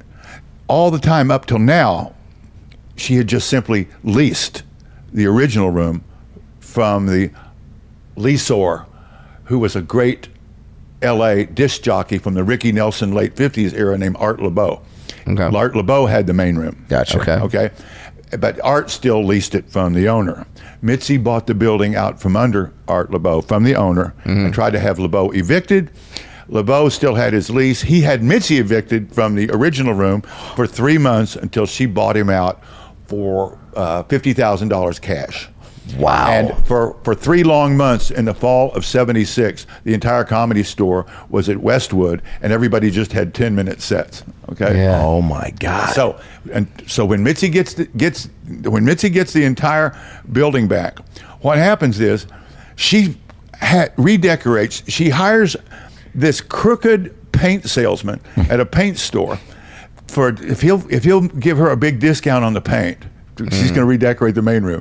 She'll make him assistant manager of the comedy store. Oh, Jeez. Oh, That's a pretty good yeah, deal. and the crook Yeah. goes along with it. I know exactly what's going on because I'm not only the doorman and MC at Westwood, I'm Mitzi's runner during the day. Yeah. So I'm Yeah. having to go all around town picking up all this paint and paintbrushes and all Right. this material in Mitzi's little 1975 Pinto, Mm-hmm. okay, using Mitzi's driver's license and checks to buy this stuff. Yeah. And on and uh, then the and the, the funny thing is all the all the uh, vendors knew Mitzi. Yeah. But she scratched out with a pencil the year she was born because it's none of their business. driver's license. Okay. so uh, we buy all this stuff, and she redecorated this 400 seat main room bec- so that her peers yeah. would have a room to play in Los Angeles. Mm-hmm. Mitzi, as as Sammy Shore's wife in the 1950s and 60s, was he was in a great pledge class of comics too. Oh, yeah. Don Rickles, Shecky Green, Buddy Hackett, that whole group of great comics. Right. And she wanted them to perform in the ma- main room. Uh, Shelley uh, Berman and uh, of course uh, Dick Gregory, all these these Mm-hmm. giants. None of their agents would allow them to play the main room. Mm-hmm. Why? No money. No, it would hurt their Vegas draw. Oh, they were all tied to these big, rich contracts to the Bally's and Caesars. And if, if people in LA could see you at the, co- the comedy store, why would they drive to Vegas and s- and, and, and Right. not gamble? Shit. Right. So they, they didn't dare go in. Yeah. And it didn't hit Mitzi till they all refused her. So What was her uh, game plan? so then? so Yeah. what happened? Well, it- she would try this and that. and Tiny Tim, who you don't even know, but it was a Oh, from the Tonight Show. yeah yeah yeah. Okay. Tried him. He drew six customers. Okay. And he was huge on the Tonight Show. Forty-five million viewers on the Tonight Yeah. Show when he married Miss Vicky. in Yeah, the most. Yeah, the, 1969. one, of the, one one of the highest rated moments in television history was his wedding. Uh, Yeah, his wedding on Yeah. the Tonight Show. Well, by '76, interest had waned. Uh, Okay. Well, I mean, he didn't really have much for now. But anyway, she was Oh. trying a little novelty thing. She was able to get Dick Gregory though, Okay. and it That's a was a big great get. thing because he would not allow alcohol to be served, so that all these black families could come up from South Central L.A. and bring their children to see Oh, the great Dick Gregory. And wow, that was an experience. But there was on there weren't that many times you could do that. Yeah. So what she did was she's sitting up in the main room booth, all alone with me and Biff Maynard, about two thirty in the morning in the summer of '78, Mm-hmm. and she's crying because she can't do anything about the main room. Yeah. And and I say, Mitzi, you've got, I'm I'm running Westwood now. I'm I'm the host over there. We're sending 150 people a night on Friday and Saturday over to the Improv because Yeah. we're full. Yeah. Okay. Why don't you put your comics in this main room? Why not? Yeah. And she said, well. uh, That would make this a professional nightclub. I said, "Well, you would make it for Nick Rickles and everybody else." She says, "No, but this is part of the graduated t- system of da da da da da," because she didn't pay. It was a Right. showcase club that you used to showcase for the industry. Right. And Right. Back then, everybody showcased for the industry because you weren't getting paid at the comedy store, so you got on TV pronto just Yeah. to survive. Okay, so that was the, it was col- col- comedy store was more of a college then. Yeah. an artist colony. Well, uh, Mitzi. Um, finally, after Biff Maynard uh, browbeat her into trying it, well, I'm, s- and she said, "Argus, what's the reason ag- against it?" I, I gave Mitzi's line of. Uh, of defense, the comedy store is an artist colony, and Yep. it's not for up for paid people. It's you're, you're to grow here, not to be paid here. I don't want to be a nightclub. I said, Mitzi, times have changed. You know, it's a nightclub now. We got a whole generation of people pouring in, and you've got a room here that Letterman, Leno, Gallagher, Skip Stevenson, Elaine Boozler, Marshall Warfield, Paul Mooney Yeah. you can pack this place while we're all packing the other rooms. Trust me. And so she devises a plan of six shows for $25 and tries to sell ticket packages and stuff. And it just did, it doesn't quite work. And uh, she schedules a show for free in there. And Tom Dreesen and um gets together with the 25 comics and, s- and, s- and, and meets with Mitzi and say, look, let's figure out a way to, to get paid in here. And, and she balked at first. And they negotiated back and forth. But Tom made what I thought was a mistake at the time of, of bringing in 200 comedians to the meetings instead of just the 20, 25 main room comedians that Okay. would have played the main room. Yeah. Okay. And Mitzi finally settled with the 25, and they were celebrating it at Cantor's Deli. And they were, we did it. We, we're gonna Sure. we're going we're gonna have a place. It, you can go from Westwood to Sunset to the main room, and you know a lot of us won't even have to do the road. We're going to do so well with Yeah. the main room. Yeah. And Marshall Warfield and Brad Sanders come up to uh, Dreesen in the uh, uh, in Canners and said, "What about us? What about the rest of us?" Mm-hmm. And and Tom said, "What do you mean?" He said, "Well, we were all at the meeting with you, Uh, weren't you? wh- How about us at Westwood? At- at- Yeah. and at, at, and in the, the original room." And re- I believe, as it says in the book, I believe at that time that Dreesen realized he'd recruited an army to do the work of a platoon, accidentally. Yeah, yeah, Because yeah. Everybody just wanted in on it. Right. And then he And- thought, oh, this will be a sledgehammer of force, not realizing, oh, shit. And then they they had completely underestimated Mitzi because they thought they could they could just bully her into it. Yeah. And she said, absolutely not. The, the Westwood and the original room is going to be for uh, an artist colony, graduated system of development. Mm-hmm. So they called a strike, and for five of the longest weeks of my life, Hmm. yeah. you know, my friends, 150 of them, picketed the comedy store, while about 10 of us played the walked through the picket line, and played every night. So you crossed the picket line. Yeah, Oh yeah, I, I know. I was out on the picket line talking customers into coming through. Wow. Were As I'm- comics getting mad at you as you're doing No, it? no, they realized I'm not from I'm not from working class anyway. My allegiances weren't with Union anyway. Okay. My, my dad told me, you remember your family fought and died for the Queen. you do the same. Hey, hey, hey. Yeah, hey, there you go. And Yeah, Mizzy and was the so queen for sure. That, that's the Hamilton line coming. I was the royalist out there, Yeah. fighting the masses. So, but but but Dreesen and all the rest of them said that as as as the book says in uh, I'm dying up here. He says Argus Hamilton was always a gentleman. And I, s- I, I was. I said these guys are my friends, but we, we got a great show tonight. And a Yeah. lot of people, you know, anti-union people would drive into the comedy store just to walk through the picket line and watch the show. No way. Wow. And the show would consist of me and Alan Bursky, Lois Bromfield, Yakov Smirnoff, uh, Mike Binder, Biff Maynard. Uh, uh, I'm no, I'm, I'm Still a great David- show. David Yeah. Tyree, my God. Oh, yeah. David Ty- oh, and my uh, God, so yeah, funny. we'd kill the crowd and have a great time. But, Yeah. But two weeks into the strike, Mm-hmm. I had an idea, and I went next door to the Hyatt House and met with the uh, with the head of the strike guy that would eventually be the co-owner of the Improv, Mark Lano. And Mm-hmm. we sat in the mezzanine at the uh, Hyatt House, and we worked out a deal where the comics would get paid twenty five dollars a set in the original room, fifteen at Westwood, and get half the door in uh, the main room.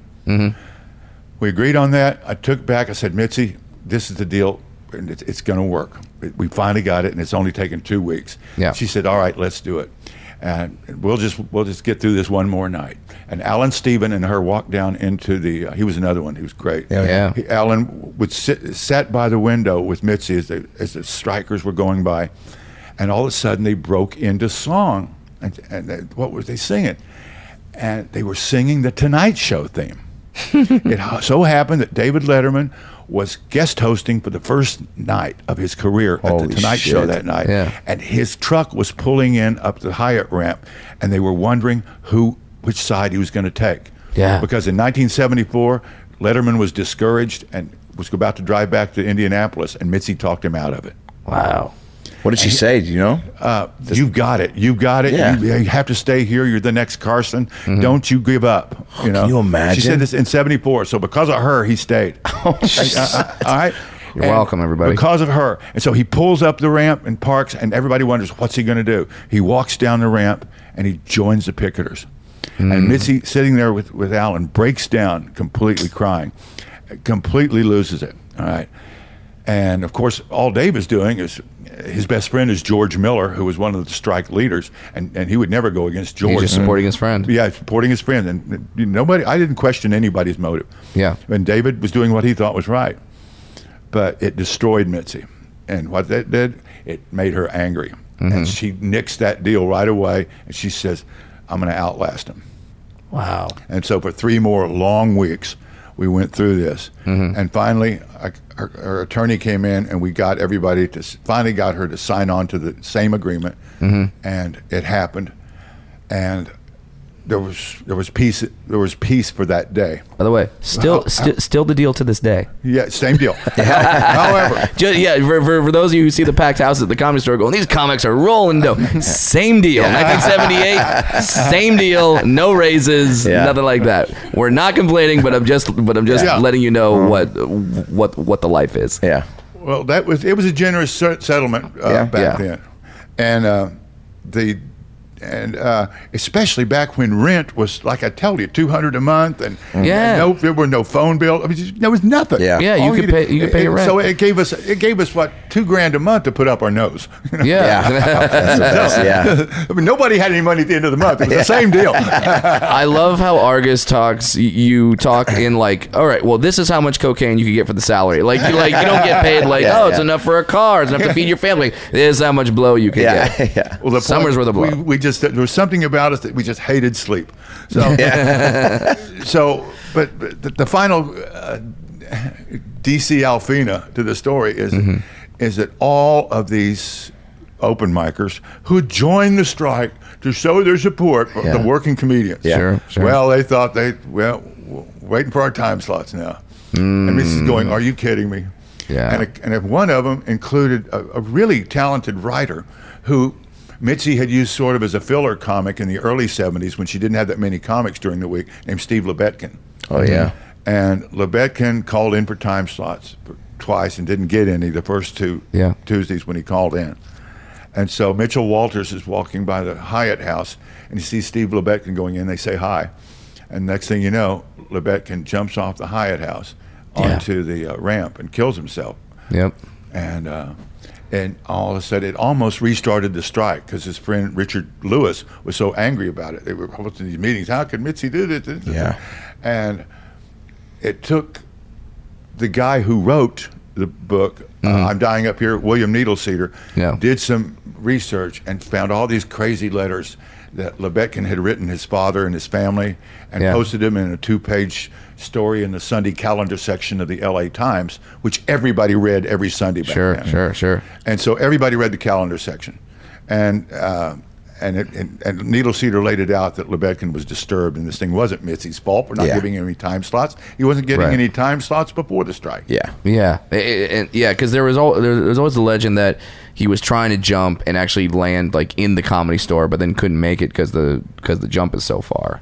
Pro- that, that's fair. That's fair. But I, I, he, his his his widow slash girlfriend never said that, so I don't know Yeah, who, would, who would know. That's that. probably some comics just But trying to I, start my, rumors my, and stuff. my reaction was to have the Hyatt put a sign out saying "Beware falling comics." You know?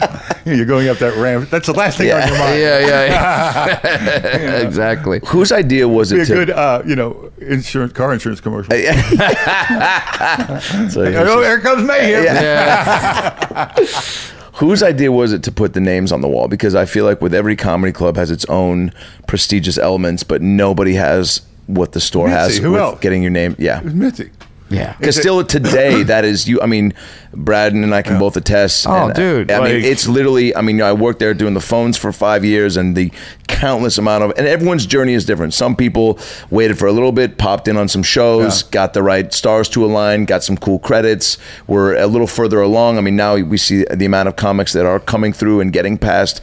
Everyone's journey is different, so it means, but it, it, it means the same to everybody. Um, but but I'm curious how it was when those names first went on, and what you um, if you get uh, that same feeling for people when you see it happen now. No, it, it's a much bigger deal now. Okay. Because we were spoiled snots then. And we wondered what took you so long to think of this? All right. And and and what we and again we were all two steps behind Mitzi Yeah. because she did this whole thing to help build up this new outdoor patio Mm-hmm. that she constructed that used to be a, a a parking spot just for her and one other person. Wow. And she built that thing wanting it to be an outdoor place where the kids could have a drink and enjoy themselves while waiting to go into the show. Wow, and it's still, and I mean, It's- wow, it's- that's amazing. And it's now one of the places to hang it out. is. That's the spot of the You just- Even store. if you don't go in the show, You know, that you- patio. Everybody watch go- goes by on Sunset Boulevard. You're out there having a good time, Yeah. seeing the comics, and you know, Yeah. great place for for dates just to hang. It It, it, it's a nightclub without being a nightclub. Yeah. You, you you can literally just hang at that bar and, and you just think that's see the something. world. I saw something uh, two weeks ago uh, when um, uh, Mike Binder got uh, David Letterman to do the upcoming Showtime special on the comedy. No Store. way. Mike Binder's got you know going to have Yeah. like eight eight specials. Amazing. uh, on Have you been? Showtime. Uh, I'm sure you're. Oh yeah, yeah, uh, yeah. all over he, that. He interviewed everybody, and because Binder, Binder and I started the same year, we we ran together, and uh, there's this brand new patio on the roof. Have you seen it? Yeah. You've seen it? No. seen it. It's unbelievable. There's a, there's a plank that goes out right near to where the, the comedy store sign is. Yeah. And then there's a wooden, uh, we'd say 12 foot by 12 foot patio with a amazing. couch on the roof on the roof. Yeah, it's unbelievable. Unbelievable. for us to hang out at. I know. I think right now it's just for interviews, but but once Yeah. you see it, Oh, that's what they've been doing, Once you're going to interviews. see it, you're going to think maybe there's a way to get from the belly room to that roof. You could- Holy you Could, shit. you could see it coming. Yeah, Yeah, there's it's so much space, pretty even all the great. way up to Polly's office. I never, until I worked the phones there, didn't realize how big it is. I swear, every time I go in that building, there's a new room that makes me go, "Wait, what? Yeah. this is here." And now you guys, are, you guys both killed it on my show. We Oh, got yeah. the That's Argus so- Uh, Hamilton's Comedy Store. yes, plug that. Where do uh, plug. people- Comedy Store tonight, Yes. YouTube. Yeah. right on on, on YouTube. And I want to stress, you write a monologue. Yeah. for this, like like this every week. This is a this is a Tonight Show caliber Yeah. Yeah. monologue. These, Yeah. these are great jokes, and you The have Tonight Show caliber guests. yeah Yeah, yeah, you guys, for instance. yeah yeah, Yeah. us, Oh, I I mean, mean, I mean we're- No, no, you do. You both murder on it because you Oh, nice. know there's a hot little crowd downstairs in the studio. Yes, which Yeah. is great. About 15 people, great acoustics, Yep. great walls. Yes. We know a hot room when we see one. Oh, in yeah. the belly, and, and you're doing it in the belly of the comedy store, which Yeah. is just like, I mean, what is that like for you to be like doing it, that? It only set me up for a great joke against Yakov because I said, uh, I said, uh, uh, we're, we're down here uh, I said, I said, Yakov, yeah, yeah, gl- welcome to the show. You know, it, it's shot in the basement, just like the Romanovs were. And, oh, he just fell over. I crippled him with that. Uh, always, you always got one. That's yeah, it, it, it, unbelievable. it- it's such a cool vibe, and I would I would suggest people not only uh, watch it, uh, subscribe to it on YouTube, but also if you're in the Los Angeles area, like like like you say, there's a studio audience. No, stop Come on by, by. on Tuesday, Tuesday night at eight o'clock. Tuesday night, and, uh, 8 and o'clock, then you s- download it all week. Uh, Yeah, Argus you- Hamilton's Comedy Store tonight. You just had uh, Kevin Nealon on, and uh, like so, yeah, we're getting you guys are getting great guests. It's a fun show, and uh, and it's a it's funny. B if you have any questions about the the inner workings of the comedy store, Yeah, like I, am your guy. you get it there, as you can tell from this Inner podcast. workings is a funnier line than you think. Wait, what? Um, I do before we what close was out. Mitzi like in bed, Argus? Yeah, yeah. and yeah. Well, I mean, you brought it Them up. girls with big boobs, you can't beat it. Um, yeah. That was her power. Oh. She'd sit in the back of that halter top, and Yeah. she was just like Oedipus with all her little.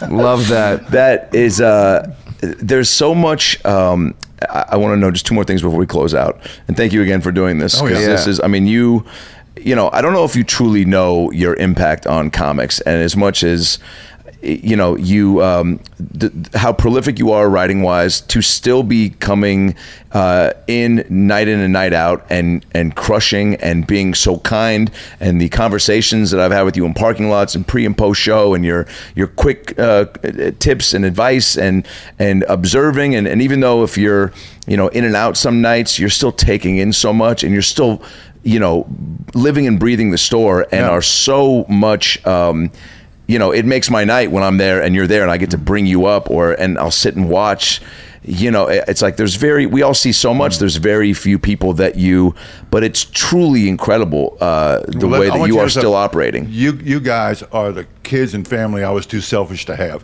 Okay, so so that that's it's it's a double pleasure for me. Well, and and the and my favorite part is just wa- watching you do your spot and watching the faces of the people in the audience who are there to see you know whomever, and then just go, who's this guy coming out in the suit?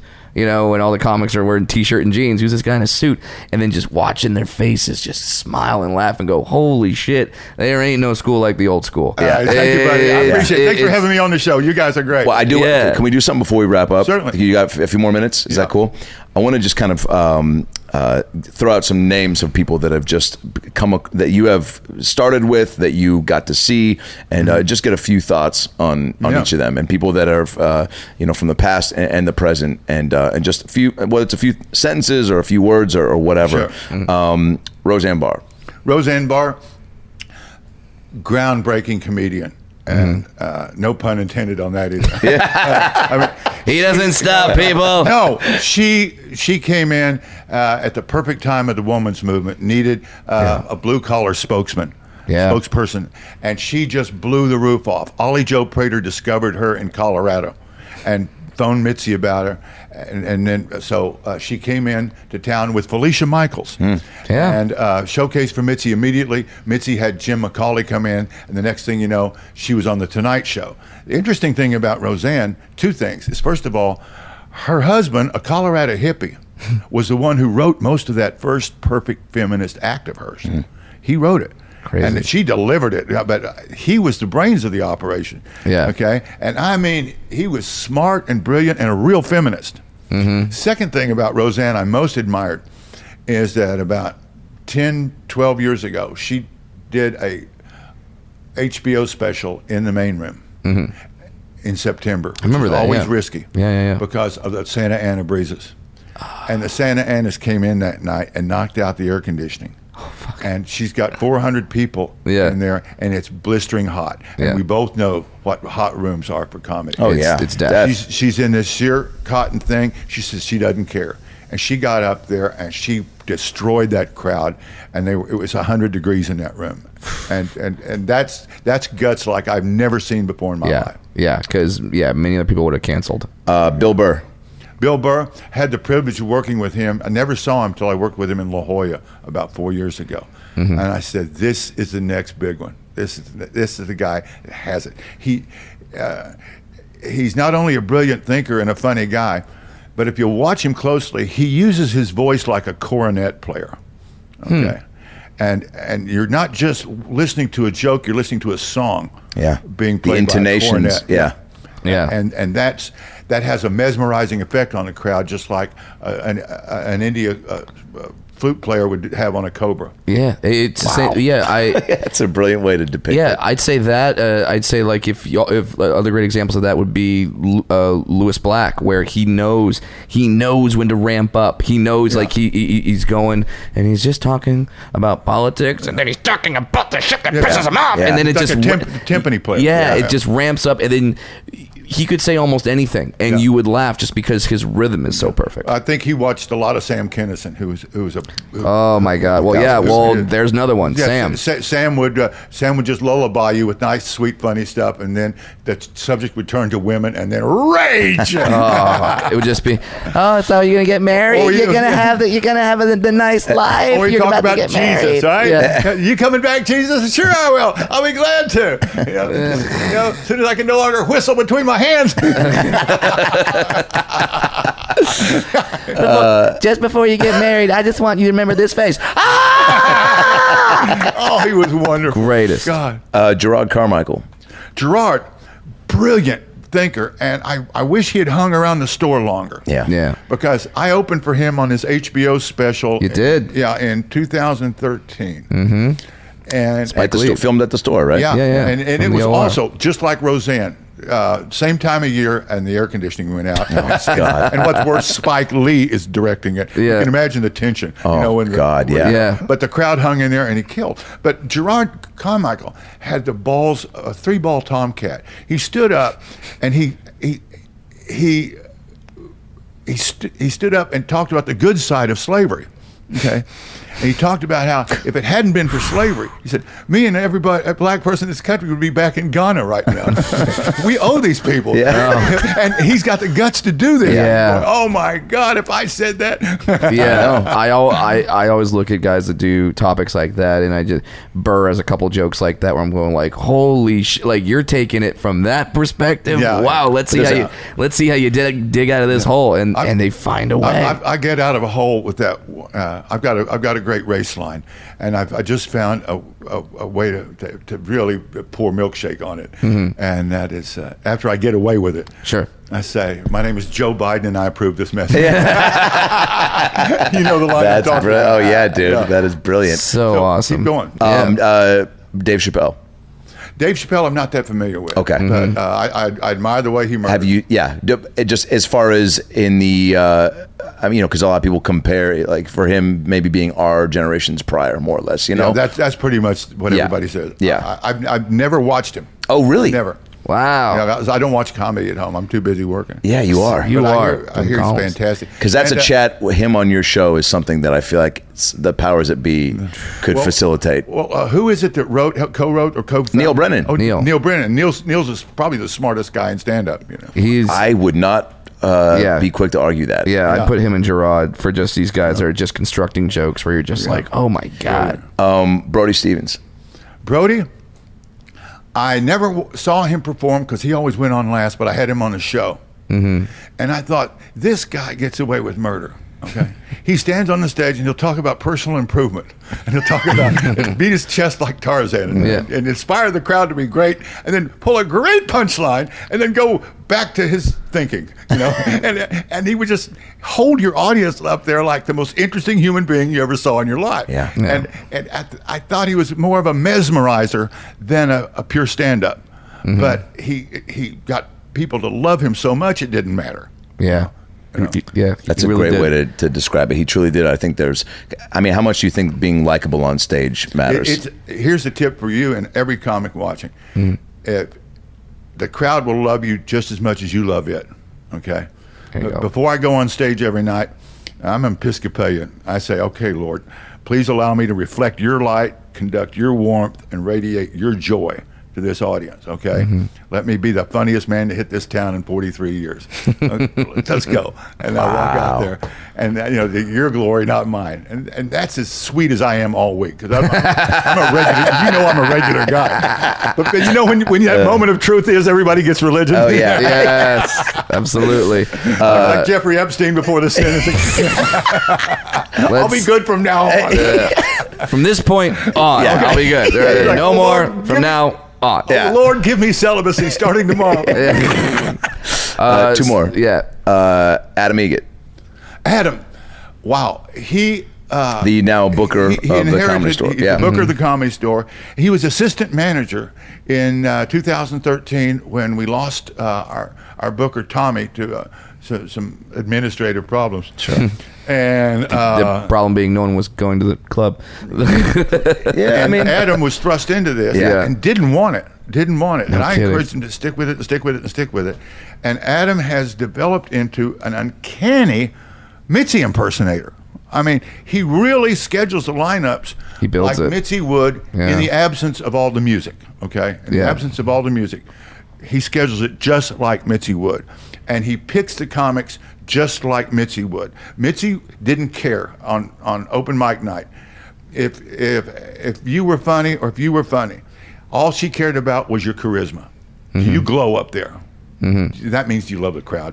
Do they love you? Yeah. And if you, if you had that glow, she'd say, "You're a regular. I'm sending you over to Westwood. You can develop that act." Okay.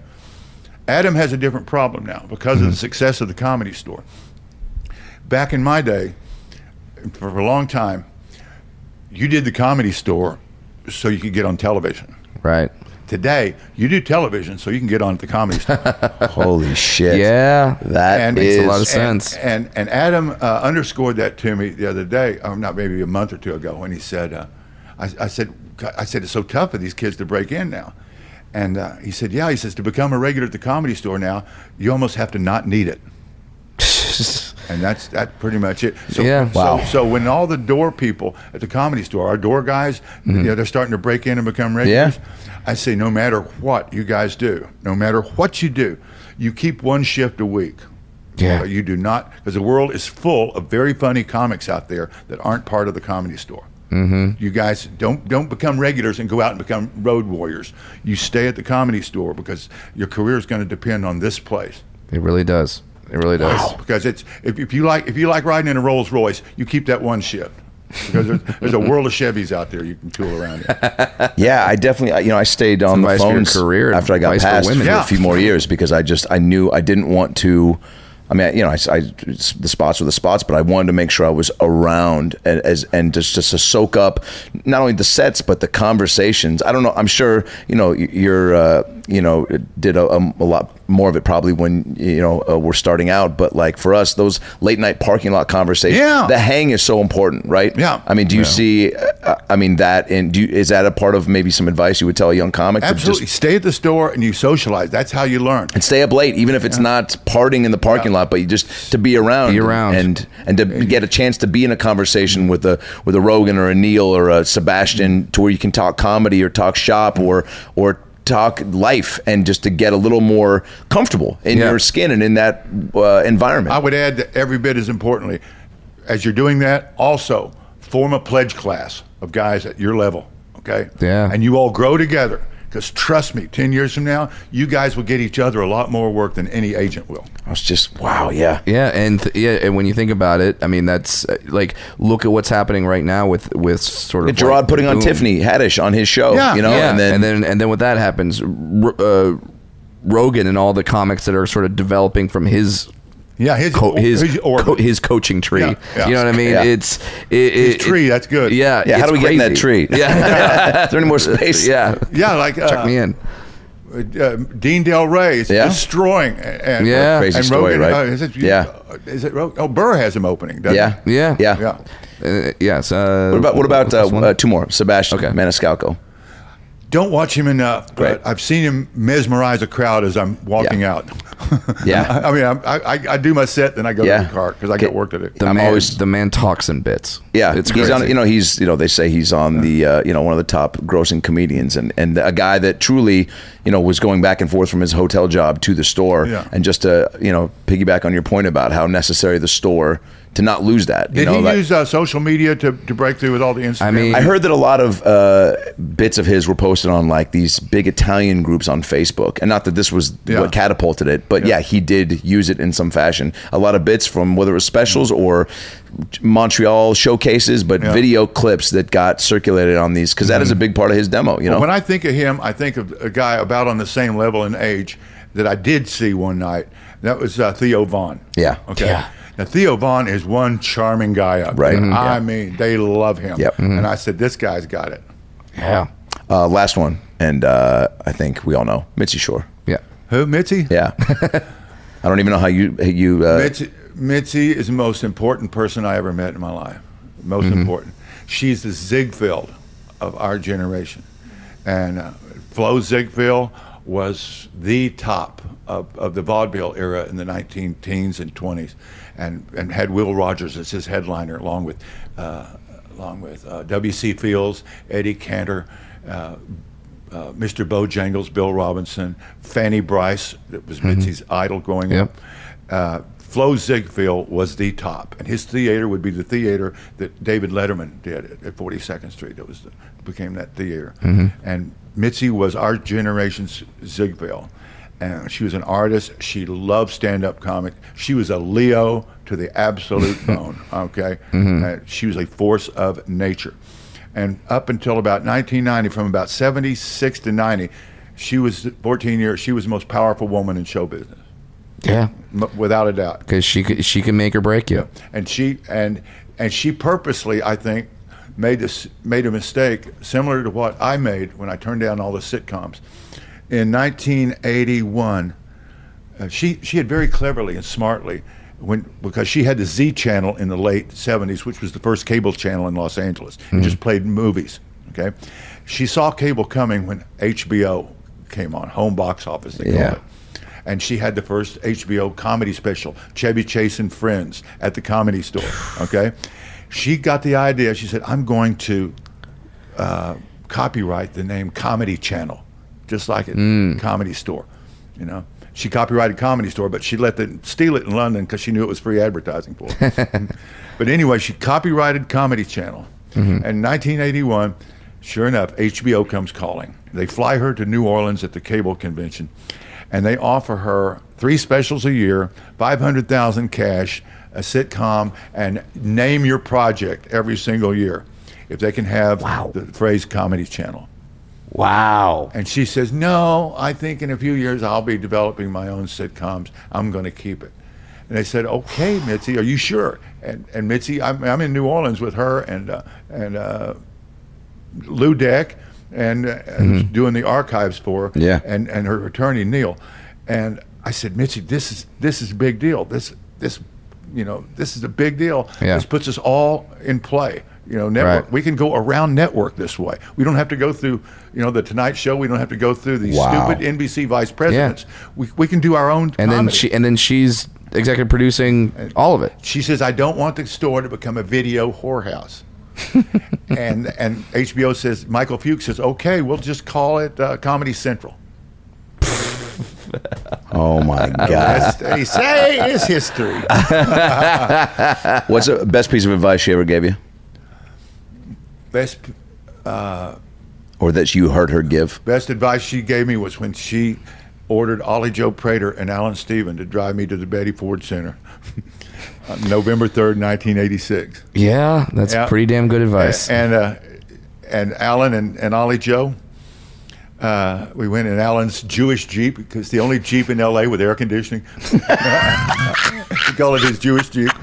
And we get to Palm Springs. We decide to go downtown and just have one last little party in my honor at Sure. uh, at Tony Roma's.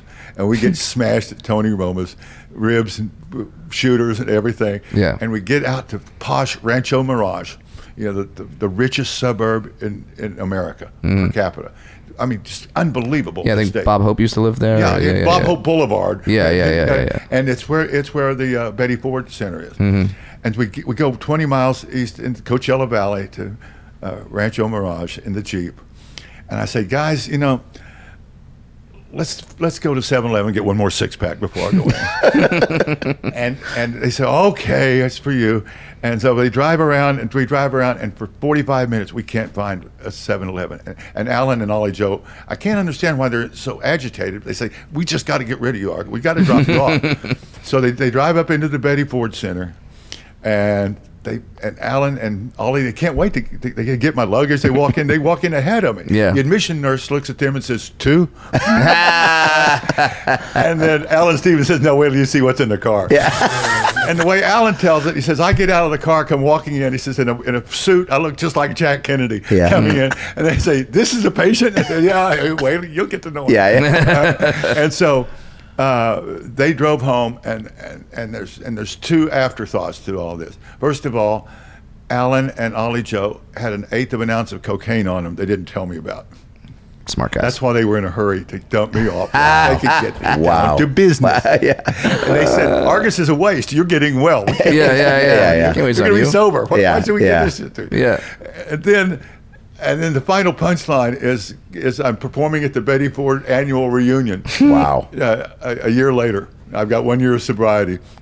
Mitzi's there. She's crying.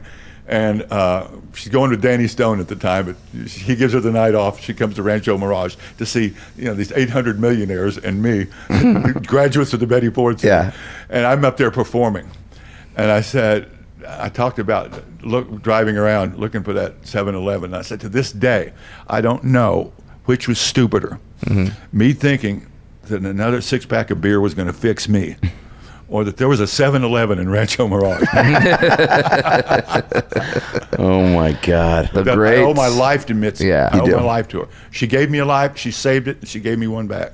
That's amazing. Rest I man. got to give to the, the public because that's that's that's why she saved me. That's amazing. Well, man. oh, yeah, man, it's uh, you're a you're a, a, a, a comedy treasure and just a fucking real life Well, thanks treat. for having and me on the being show. around you makes everybody better, man. Um, Thanks for having me on Absolutely. your show. this was you- a lot of fun. guys. Was it good? Yeah, you guys are great. You were guys are uh, great. so fun, man. I'm Comedy so- Store tonight on YouTube. Uh, subscribe to it. Argus Watch Hamilton's it. comedy store tonight. Argus Hamilton's Comedy Store tonight. Come to the Comedy Store. See him in the suit. You gotta have Polly on. You gotta have Polly on soon. Yeah, that's gotta be a great chat. Polly, has he been on the show yet? uh, Paulie's waiting to uh, see how the dust settles on all these documentaries Yes. before he, he participates. in Gotcha. Video Okay. work. Gotcha. Okay. Yeah, for But sure. We'll see it. Um, and uh, on social media, Argus Hamilton. Argus Hamilton. At Argus Hamilton. At Argus Hamilton. At Argus Hamilton. There you Perfect. go. I mean, I end every set by saying, "You all remember to friend me on Instagram, okay?" Good night, everybody. That's the show. Thanks for tuning in. We had laughs and stories. Now go listen to more episodes on iTunes or your phone. Subscribe and tell your family and everyone you know. But what should I tell them? Well, you can just tell them that Brad Williams and Adam Ray can help you get through the fucking day. Just follow us on Twitter at Funny Brad, and I'm at Adam Ray Comedy. This has been the About Last Night podcast. We'll be right back. Hey, everybody, it's me, Tony Danza. Thanks for listening to the About Last Night podcast with Brad Williams and Adam Ray. Boy, they're a lot of fun, huh? Why don't you subscribe on iTunes to this fucking podcast? Give them a five star rating so this midget and this Jew can feel good about themselves for a couple minutes. Also, get on your iPhone or Android and get the podcast app. You can also listen to it on Stitcher or aboutlastnightpodcast.com, where you can hear past episodes with great guests like Lisa Kudrow, Paul Feig, Kevin Nealon, Bob Saget, Dion Cole, Chris D'Elia, Adam Devine, Michael McDonald, Jaleel White, Bud Friedman, Steve O, Harlan Williams, Tom Arnold, Ron Funches, Rick Glassman, Blake Anderson, Anders Holm, Jessime Peluso, Joey McIntyre, and many, many more. I'm Tony Danza. Thanks for listening to the About Last Night podcast. Good night. That's it, right? You got it? Sweet. Boy, it smells good in that booth, by the way. What kind of candle is that? Hanukkah Willow? nice. Man, what's up, dog? This is your pal Bugs Bunny. Say, uh, I got a question for you. Do you know who has the head of Elmer Fudd and the body of Foghorn Leghorn? Why, that's Adam Ray and Brad Williams. Ain't I a stinker? Seeking the truth never gets old. Introducing June's Journey, the free to play mobile game that will immerse you in a thrilling murder mystery. Join June Parker as she uncovers hidden objects and clues to solve her sister's death in a beautifully illustrated world set in the roaring 20s. With new chapters added every week, the excitement never ends. Download June's Journey now on your Android or iOS device or play on PC through Facebook Games.